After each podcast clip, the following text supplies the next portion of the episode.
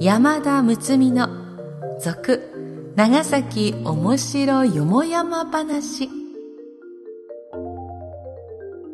ポッドキャスト長崎の歴史シリーズ長崎おもしろよもやま話。大変ご好評をいただきました。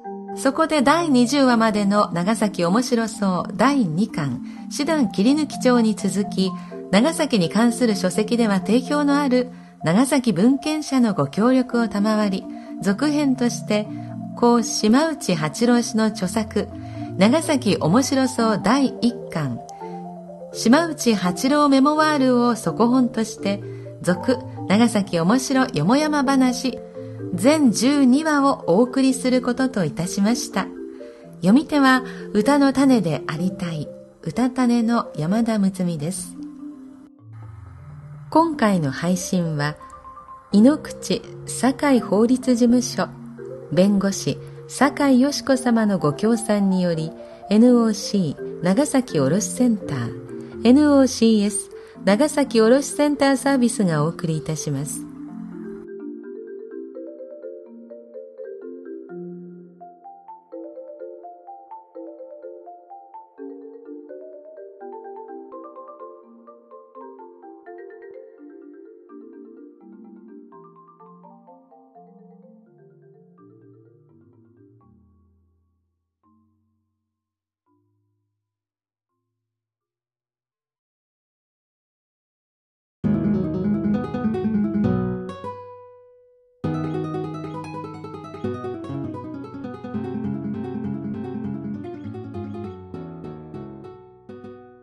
第22話北原白秋を思う後半。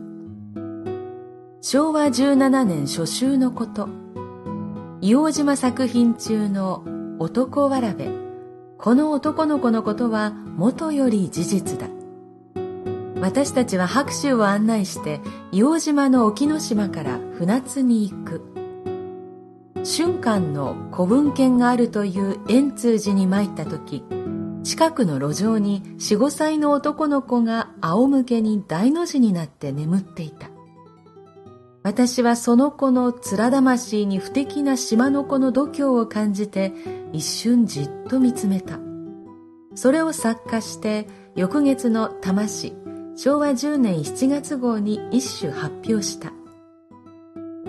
道中に藁は眠りいて、何ふかし。島越え風の空はなりつつ。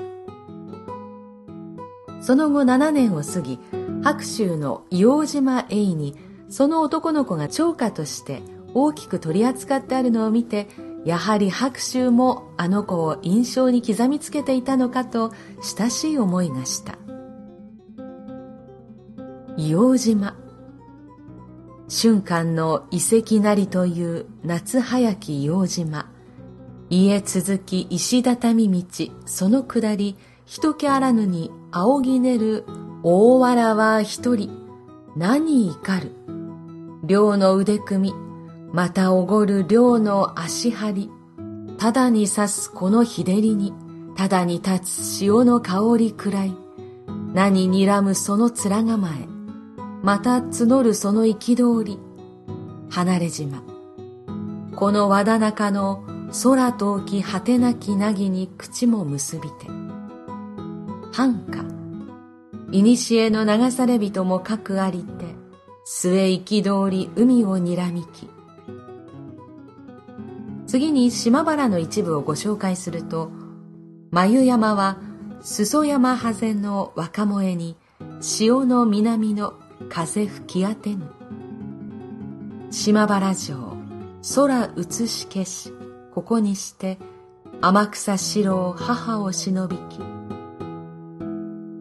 日のホテル琵琶の実はめば思うゆる島原蘭の真夏やたけび鍛冶屋町ささら流るる角川の水清くして琵琶の実浮きぬ。掘り続きポスト影持つ突き当たり日中の塵の舞いつつやみぬ。拍手お得意の隠し芸は線香花火だ。料亭芸用亭での歓迎宴で出した。これは自身が線香花火になりすまして突っ立っていると、後ろに立っている人がシュッと言ってマッチで頭に点火した真似をする。すると白秋花火はがぜん活躍を始め、まず両手を脇の下から上の方へシュッ、シュッと緩やかに出し、次第に速くなり極度に激しくなり、次には次第に元の緩やかさに帰り、結局両手で頭を抱いて、ゴロリンと倒れるのだ。両手をシュッ、シュッと出すのは無論花火の真似であり、最後に頭を両手で抱え込んで倒れるのは、線香花火の火の塊がポトリと落ちる、あれだ。これは白州の有名な門外不出の隠し芸だったが、長崎支社の平野豊君が直伝を受けて、己の隠し芸にしている。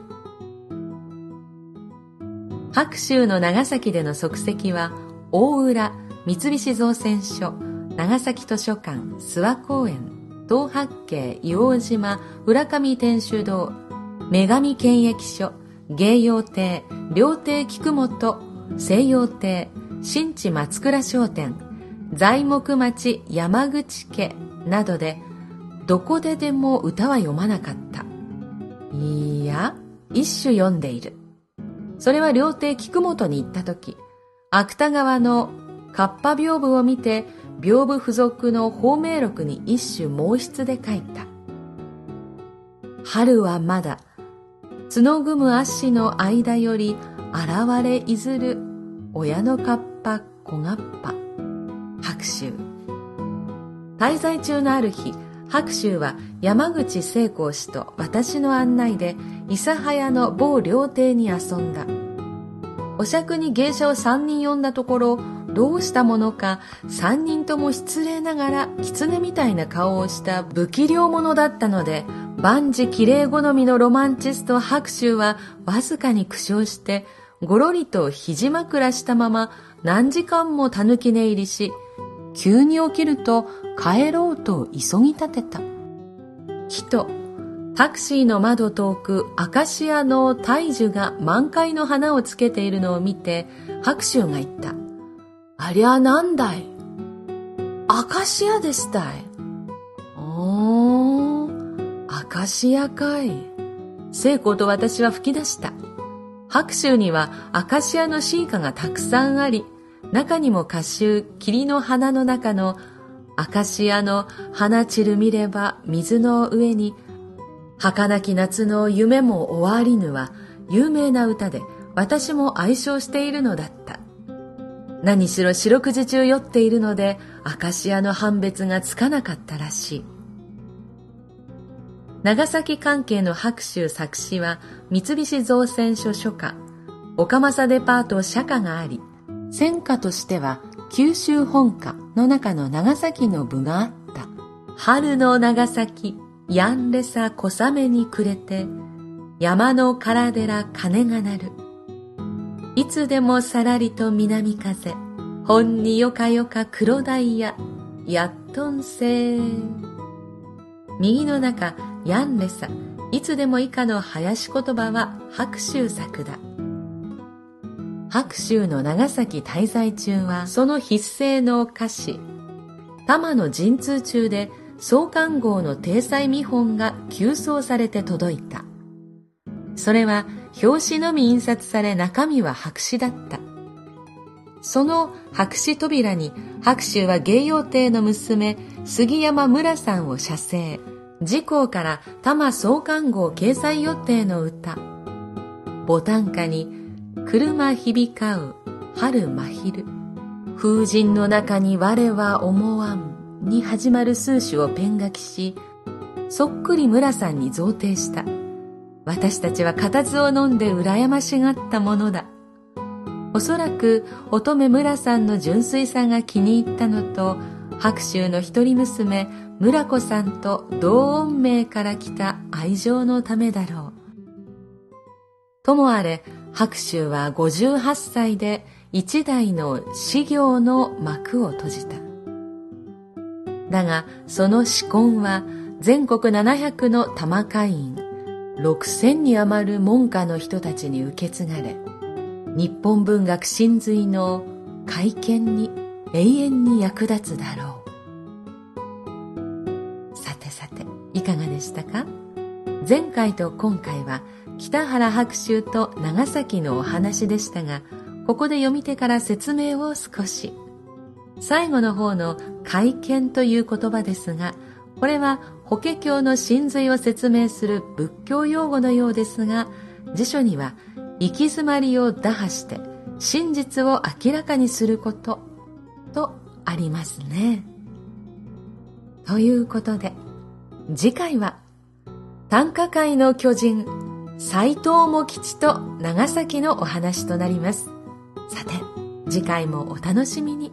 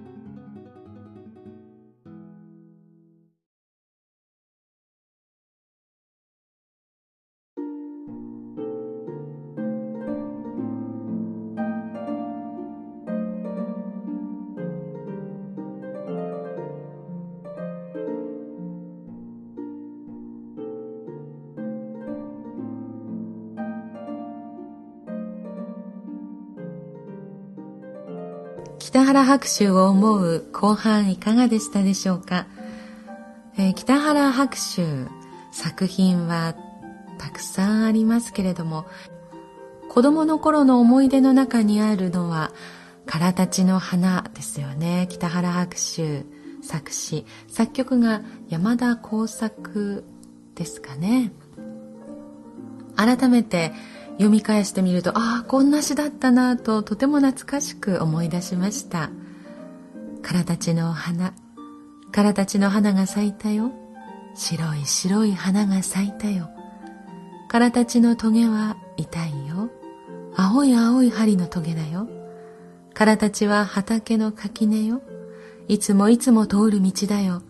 からたちは秋は実るよ。まろいまろい金の玉だよ。からたちのそばで泣いたよ。みんなみんな優しかったよ。